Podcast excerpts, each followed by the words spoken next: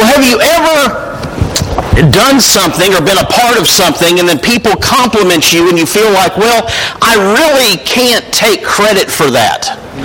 Now, yesterday, watching some college football, and today, uh, if all goes as planned, I'll get to watch at least part of the Titans game. And uh, what you see in football now is when guys do something, what do they do? Boy, they let you know that they did something right. Now, some of us that are old tend to think, well, okay, you did your job. You know, because they get up and they go, you know, like this, right? You know, because I tackled somebody. Well, that was your job. You were supposed to tackle the guy. You know, I just imagine, you know, the, uh, the elementary school teacher at the end of the day thinking to themselves, I did it. I imparted knowledge on them. And they go, oh, right? Or, you know, the cop who issues the speeding ticket. And I did it again. You know.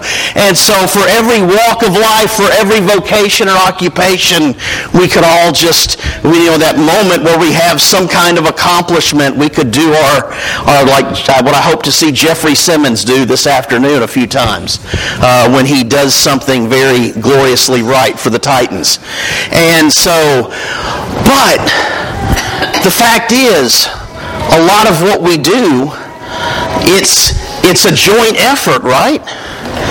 I mean, Thursday, it was a joint effort that we fed 85 people. Kay and I did our debriefing on Friday morning, and she said, Greg, the most we've ever fed before for that event was 50 people. And I'm like, well, no wonder it seemed like such work, you know. 80, 85 people, that's a whole bunch of people to feed. But, you know, people would say, man, that bacon was awesome, and those eggs were awesome, and I didn't, I didn't cook any of the bacon. I didn't cook any of the eggs. You know, seven and a half pounds of bacon, y'all, and it wasn't enough. We're going to do 12 pounds next time. 54 eggs this time. It wasn't enough. It went fast. We're going to do like 12 dozen eggs next time.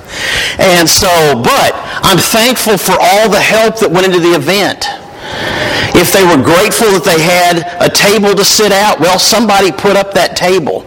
If they were grateful they got to sit down while they eat, well, somebody put that chair there. Somebody put out the basket of forks so they could eat the baked beans.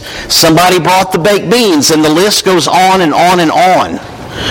And the things that we do in life every day, where we realize we didn't do it ourselves. We had help in accomplishing that task. And the reality for us if you're here this morning and you are a follower of Jesus, you are part of the body of Christ, you are a Christian, the reality is that nothing that we do we should feel like we truly take credit for, right? That it is, it is God. It is what God has done in me. In Acts chapter 12, uh, the, the, this section starts off pretty grim. In verse 1 it says, It was about this time that King Herod arrested some who belonged to the church, intending to persecute them.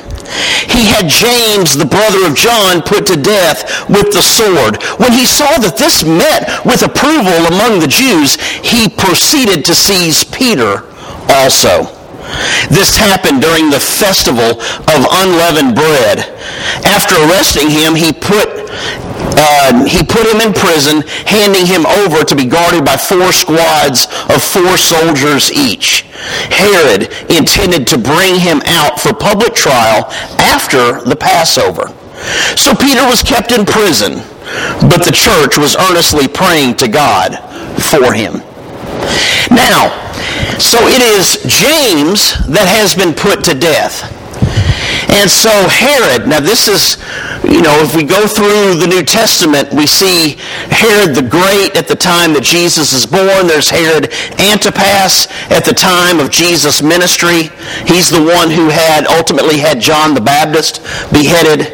Well, now this is a different, in, a different king in the Herod line. This is Agrippa the first.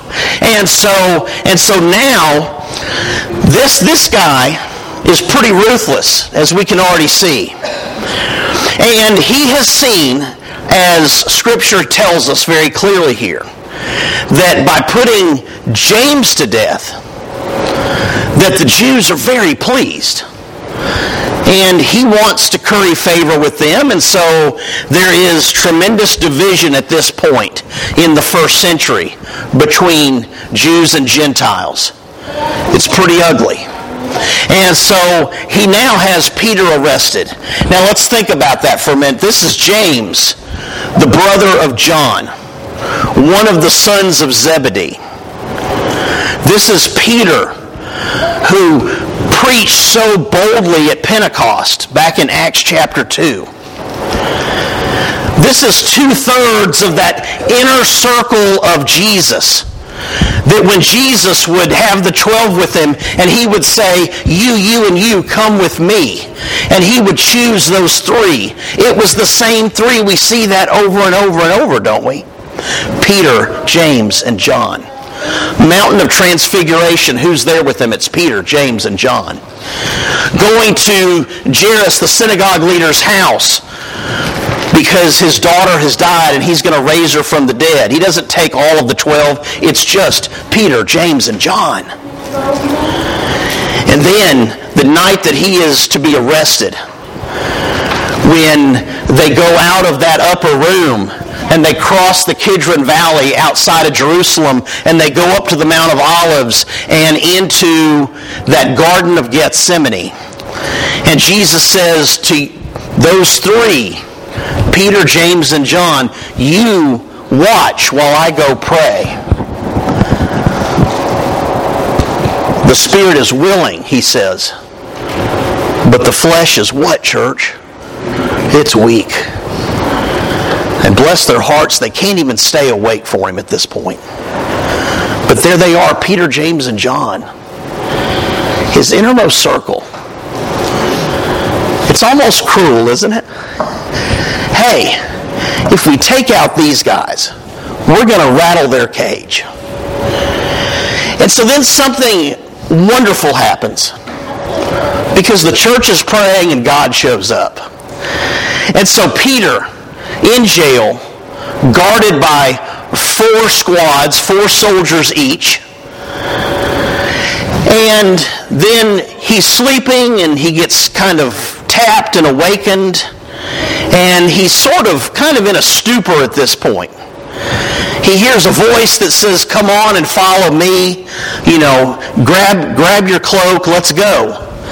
And the chains that we're told are on him because he is chained to two guards. And we're told in Acts 12 that those chains just sort of fall away. And when Peter comes to himself, he's outside of the prison. And then he realizes, wow, that was an angel of the Lord that just did that. And so then we see what Peter does then. And it's a scene that if you've heard me preach about it before, you know I kind of get a chuckle out of it because he goes and he knocks on the door of Mary's house. This is Mary, the mother of John Mark, who would later be credited with writing the Gospel of Mark.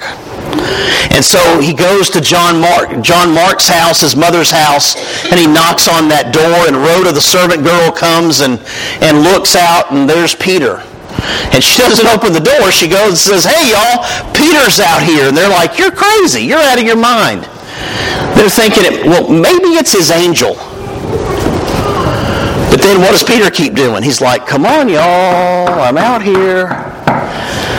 And so then finally they go and open the door and then let Peter in. In verse 17,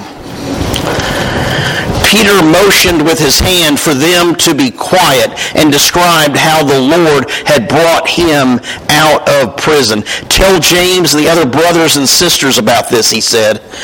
And then he left for another place. Don't be confused by if you're thinking, hey, James has been put to death. Different James now. This is James, the half-brother of Jesus, who was an early leader in the church in Jerusalem. What is Peter saying? He's telling them, this is what the Lord did for me. And then we look in Joshua chapter 4. And if you were to go up into about verse 15 uh, of chapter 3, you see that the Jordan River, we are told, is at flood stage. And they've already given instructions, and the priests who are carrying the Ark of the Covenant, that which contains the Ten Commandments, they are to go and they are to stand in the middle of the river. They're instructed to go stand in the middle of the river with the Ark of the Covenant while the river's at flood stage. Now, this is an act of faith, folks.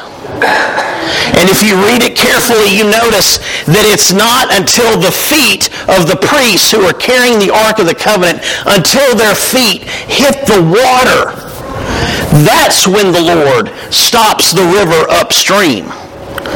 And then the entire Israelite nation is able to walk across that dry riverbed now into the, the land that God had promised them on oath.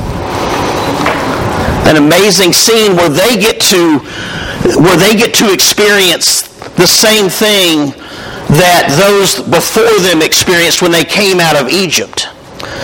After celebrating the Passover, that they were able to cross the Red Sea on dry ground. And now the Jordan, while it's at flood stage, it's got to be a fairly intimidating sight. If you've seen a river at flood stage, it doesn't look like its normal self. You don't know where the places are that are safe to cross. The places are that might be a bit more shallow, a bit more stable. And so all that is disguised now. So it is an act of faith for them to undertake this. But once those priests carrying the Ark of the Covenant are obedient to God, once their feet hit that water, then God says, okay, here I am. Watch this. And then they get to walk across on dry ground. And then in Joshua 4 verse 1, while the whole nation, when the whole nation had finished crossing the Jordan, the Lord said to Joshua, choose 12 men from among the people, one from each tribe, and tell them to take up 12 stones from the middle of the Jordan, from right where the priests are standing, and carry them over with you and put them down at the place where you stay tonight. So Joshua called together the 12 men he had appointed from the Israelites, one from each tribe, and said to them, Go over before the ark of the Lord your God into the middle of the Jordan. Each of you is to take a stone on his shoulder according to the number of tribes of the Israelites, to serve as a sign among you in the future when your children ask you, What do these stones mean? Tell them that the flow of the Jordan was cut off before the ark of the covenant of the Lord. When it crossed the Jordan, the waters of the Jordan were cut off. These stones are to be a memorial to the people of Israel forever. Why did he instruct them to stack these stones? Because he wanted it to be a place of remembrance so that when people later would say, why, why, why these stones here? Why are they stacked here? He says, it triggers a memory. It's an opportunity for you to tell what the Lord has done for you.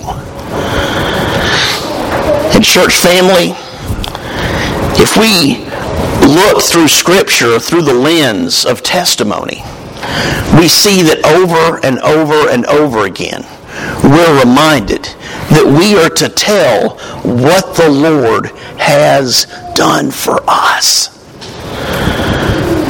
And it's something we're not always comfortable with.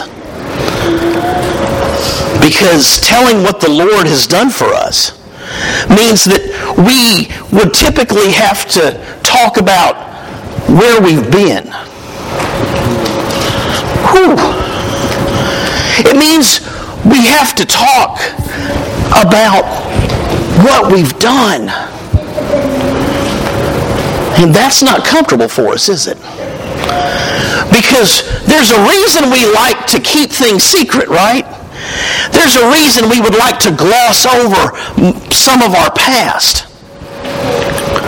We would like to keep it in the past. We don't want to bring it back here into the present. But when we do just that, as we talked about in the last couple of months, we allow our sins, our past in some cases, to see the light of day. And we're able to proclaim God's forgiveness. But we're also at times able to say, hey, I was in a dark place. I was sick in some cases. I was dead, busted, broke in some cases. My life was a shambles in some cases. And this is what the Lord has done for me. Adam Nutt, come on up here, brother.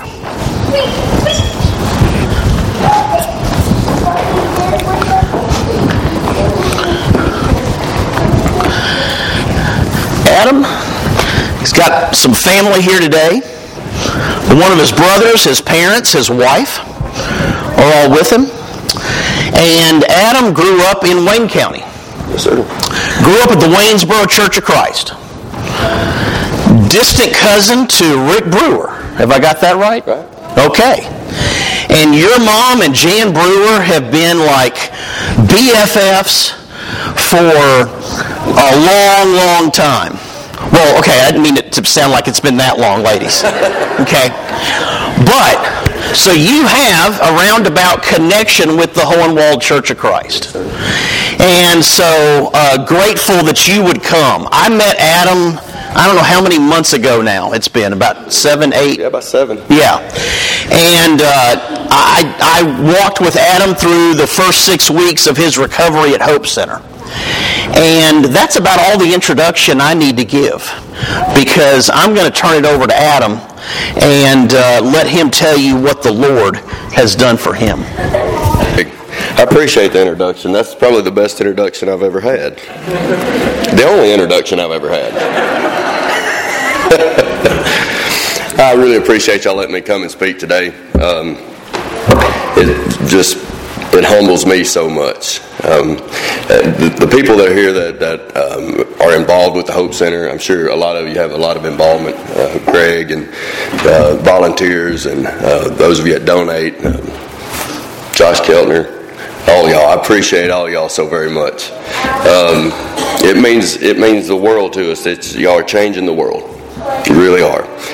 Um, so I'm going to start out by telling you about um, Adam Nutt, the son of David and Patsy Nutt from Waynesboro, Tennessee. Um, I was born in 1981, and I had the best childhood of any any. You can imagine how awesome it was. Every child, every young boy's dream. Uh, raised on a big farm, um, grew up in church, um, never missed a service. I had the best parents and the best family you could imagine.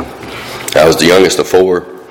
Um, pretty good at sports throughout high school, made good grades, never wanted for anything. Um, after I graduated high school, I tried cocaine for the first time, and life went downhill from there. Um, so it's just a roller coaster. I'm not going to have time to say much of it because Greg only left me about five minutes. So, um, thanks, Greg. but I'll get through the main parts. Um, started started using cocaine there one year after I graduated high school, and uh, thought it was just a little party something there for the weekend. Well, it turned into an everyday thing. Uh, wound up in rehab for the first time in 2004 or five. Um, stayed clean for about six months after that. Was right back at it. Um, Next time I wound up in rehab, it was the actually wound up in jail for the first time in 2010. Um, from 2005 to 2010, I was on pills, could not get off. I couldn't get off the pills, um, and it became where that wasn't enough. So, uh, 2010, I got back on meth. Um, I picked it up along the way, and just the recreational way of using it wasn't enough. So I found the needle. Um, that was the worst thing that ever happened to me. Uh, so, go to rehab in 2011 up in Burns, Tennessee. Uh, stayed up there for nine months or so. Uh, it was a 30 day program and went to a halfway house for nine months. Um, started using right at the end of my stay there.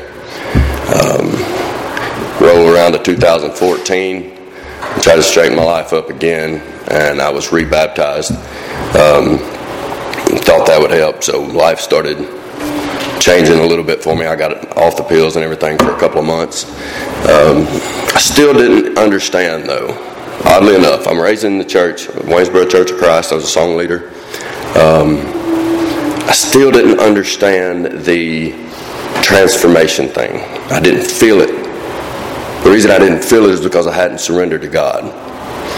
So, 2014, I was rebaptized. In 2015, I had the cops show up at my door one day knocking um, about 8 o'clock in the morning, telling me I had to go to jail. I had sold some drugs to a friend of mine, and um, he was uh, wearing a, there he was videoing it. And so I had to go to jail for the first time. Stayed in jail for 365 days and uh, never got a job or anything. I was in a pod. Never saw the sun but one time. And anybody that knows me knows that that's pure torture because I'm an outdoorsman. Um, so I get out in uh, spring of 2016 and started trying to get my life back on track. The whole time I was thinking, well, I just got baptized and now I'm getting punished for something I've done nine months before because um, that's how long it took from the time that I sold the drugs for them to actually arrest me. I didn't know anything about it, so I had a I had a tough time with that. So I was battling with why is this happening? You know, God, I quit doing that. Well, I was out uh, 2016, had a decent job. You know, had a little place there, was doing pretty well. Was out for two years. Um, cops come back again. You got to go back to jail. What for? I haven't done anything. Yeah, you know, no. There's been a mistake. You were released by accident. Mistake. You were released too early. You weren't supposed to be released. Great. Great. Thanks, Lord. You know, that's where my mind was. Um, so I go back to jail for 13 months. But that turned into a, a blessing and a curse at the same time. Uh, I went to Dyersburg, um, where I went to go on a work release so I could actually go out and make money and I got out of jail with $17,000. A lot better off than when I went in. But the day before I got out, I was reintroduced to drugs again. It just, without even going into detail, it just kind of showed up. And I did it, thinking, well, this one time is not going to hurt. you idiot, you've been in jail for, for 13 months and in a year and all this. One time is not going to hurt. That's where the addict mind is. That's where the mind is without God. Um, needless to say, about six months, well, about a month and a half later, I was broke. And then I think it was about six months, I'm back in rehab in California. I stay there for 30 days.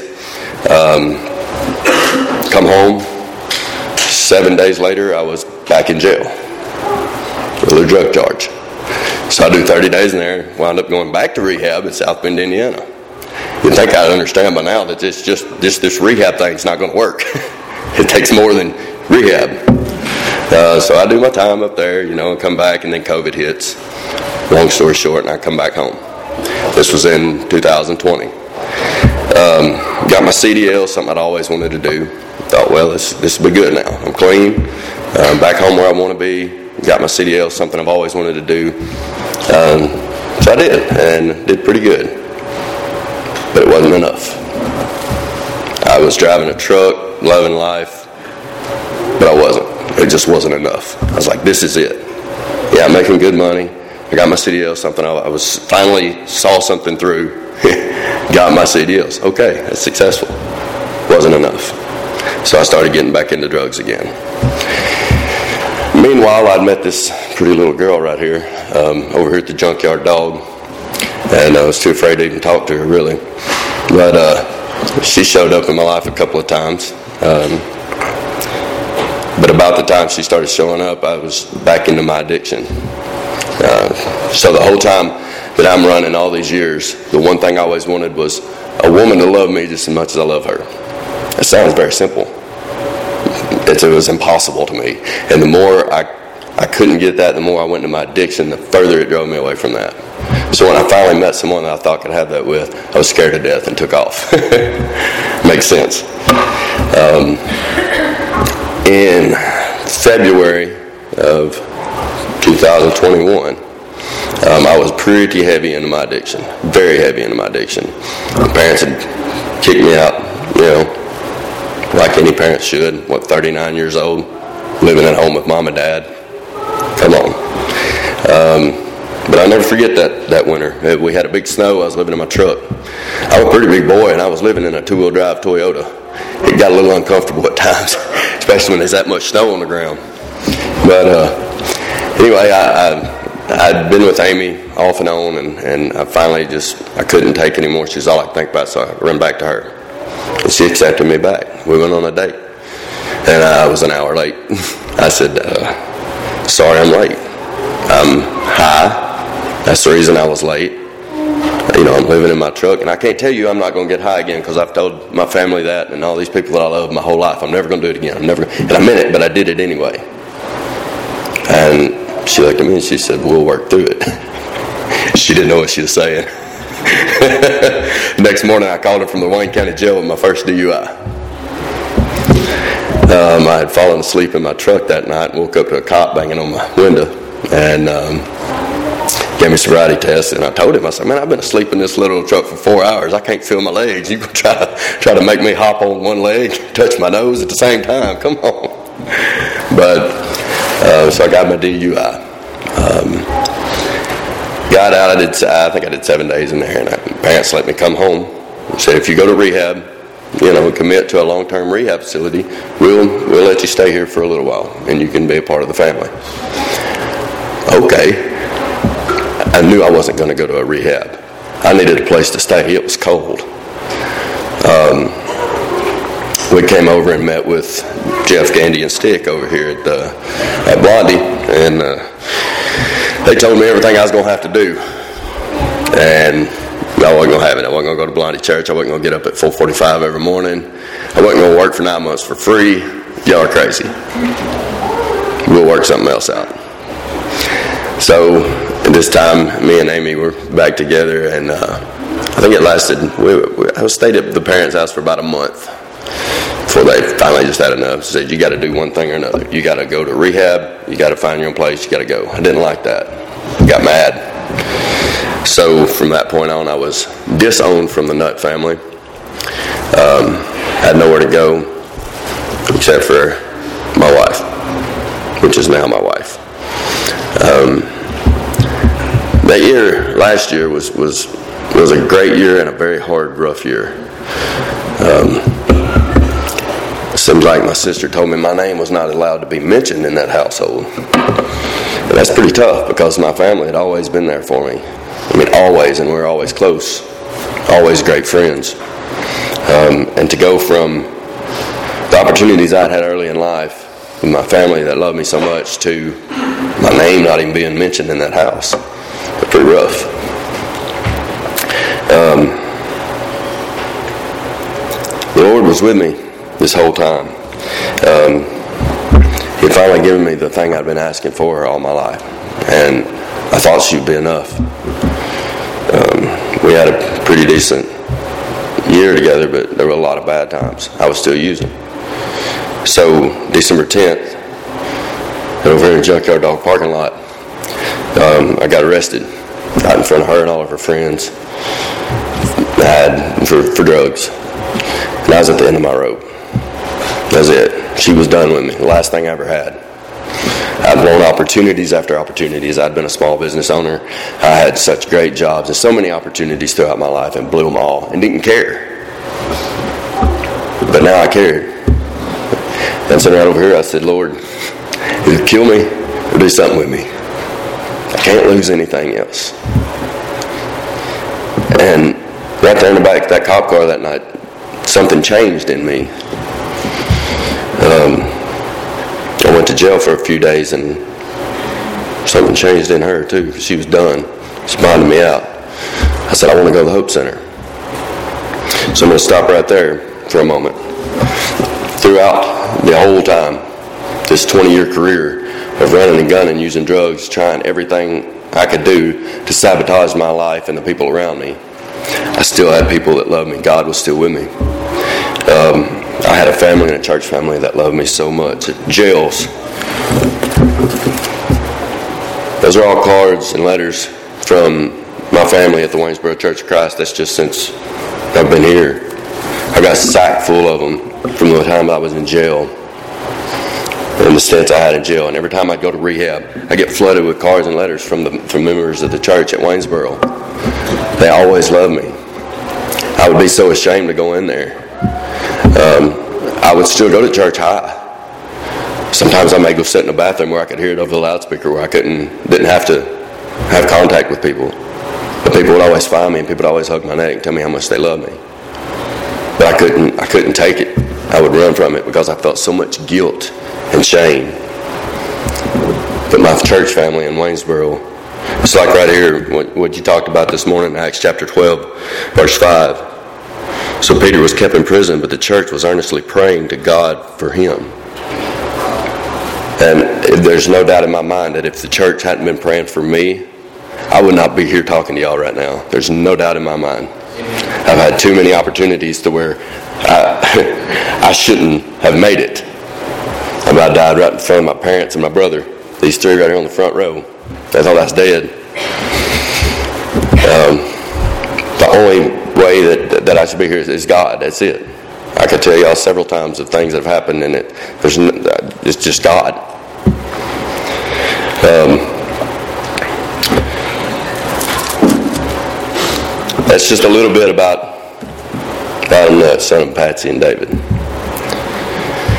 2 Corinthians chapter 5 verse 17 therefore if anyone is in christ he is a new creation. The old has gone the new has come. So let me tell you a little bit about the new adam Nutt. Not the one that's dead. That adam's dead when i just told you about it, he's dead and gone. Now i'm adam Nutt son of the most high god Hallelujah. heir to the kingdom of heaven through jesus christ. Came into the hope center january 18th um, I had one supporter, and uh, without her, I don't I don't know if I'd be here today. But I go in. She, I think that you know, I, I feel in my heart. I know that God used her to bring me back to Him because um, when I, it was the thought of losing her that says, you know what, God, I'm done. Right over here, I'm done. I can't lose anything else. God, use me. I'm yours, or kill me. So I come into the Hope Center and I thought I was going to rehab. I didn't know I was going to become, to be trained to be a disciple of God, to be walking in a, in a new life. I sat right there and talked to Michael Trent one day, not long after I'd been there, and I broke down in tears.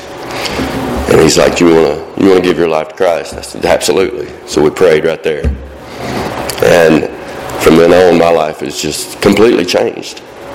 You know, it's, it's funny in a way, but I've been in the Bible all my life. Went to Mars Hill Bible School for a few years. Went to Heritage Christian University. I know the Scripture, but I never let God in my heart. I never surrendered. That's what I was missing the whole time. I tried to fill it with everything else under the sun, but nothing could fill a hole that God can fill. Only God can fill. And it's only everyone Everyone has that hole in some way or another. And it's for God. Only God can fill it. So God has changed my heart over the last, what, seven months, I guess, since January 18th. There's been ups and downs, major ups and downs. I actually got to get married while I was there um, to the most wonderful woman I've ever met. My family where my name was not allowed to be mentioned in their household. They're here today. Not only are they here today, but they love me. Um, my other siblings, my sister, my nephews, they love me. They couldn't be here today, but they love me. I have met some of the most amazing people in my life. I was thinking just the other day, I said, I've, I've gone these all these years and I've had all these friends. And where were they? But now I'm surrounded Ah, I can't even begin to number think of a number of all the friends I have now that are in Christ. You know, and that's what we talk about all the time. It is amazing. It is simply amazing. But the greatest thing that God has done is He's changed my heart. He has softened my heart. I no longer have hate for myself and hate for others. It's all love for myself and love for others. And I got to thank Greg Smith. You know, when I first came into the Hope Center, it was kind of a, a God thing. I feel that I got him because I came in. I think you had just your your first stage counselor had just phased up or something. Michael Trent said, "Well, hey, there's Greg. Let's get Greg." Man, uh, Greg kept me in line. It's funny, you know, we, I ran over just a little bit, but um, that's that's up to par for me and Greg. We would have a counsel session was supposed to be two hours long. Four hours later, we'd be getting back. Greg talks a lot. Um,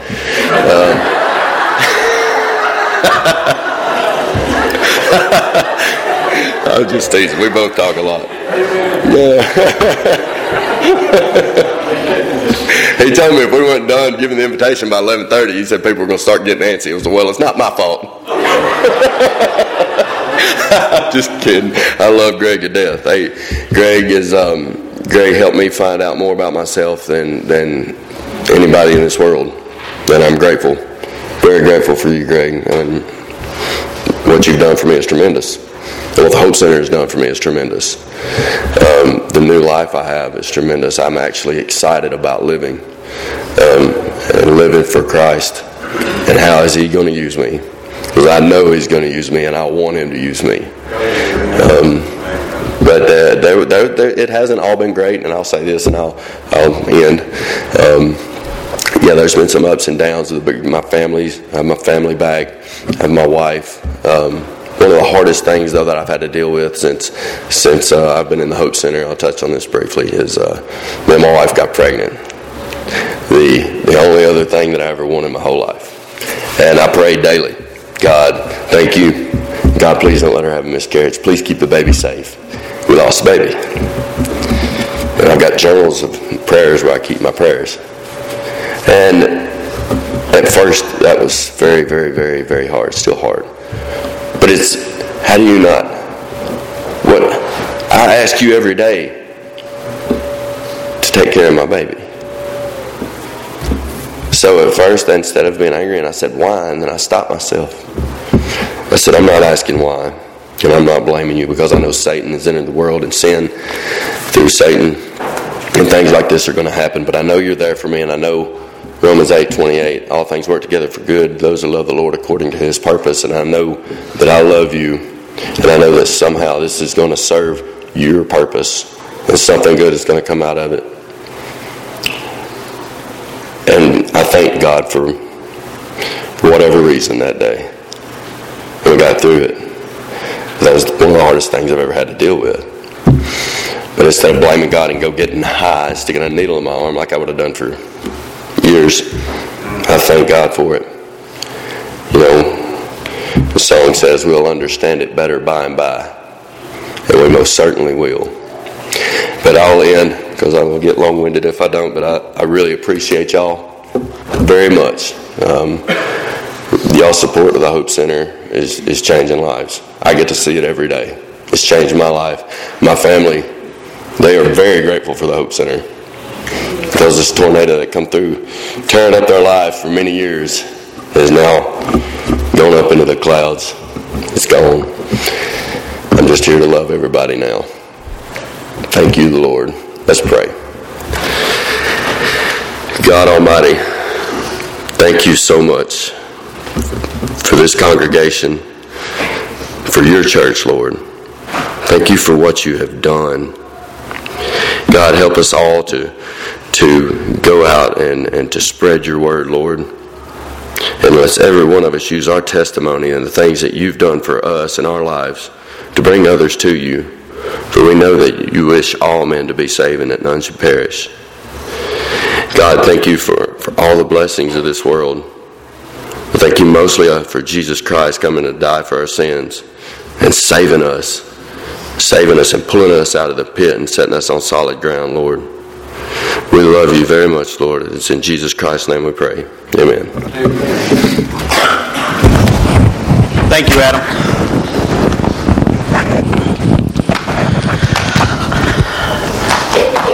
So you've heard our brother in Christ tell his story and how he was baptized not once but twice, but still lacked the surrender. What was missing in his life, missing in his relationship with God, as he went through sort of the motion, you might say. He did the physical part. But what was missing was that spiritual aspect of surrendering his life to the Almighty Father. And how God, once he did that, brought him through the addiction that he had been struggling with for so many years. And so, if you're with us today and you've got that hole in your life that Adam talked about, that Adam has reminded us can only be filled with the love of God through the blood of Christ, then we offer an invitation today that you could come and you can be washed by the blood of the Lamb, immersed in the waters of baptism, if you will simply surrender your life to the God who loved us so much that he gave us a Savior. If you have some other need that's weighing on you today and you just appreciate the prayers of brothers and sisters in Christ, we offer the invitation for that reason as well. Let's stand and sing together.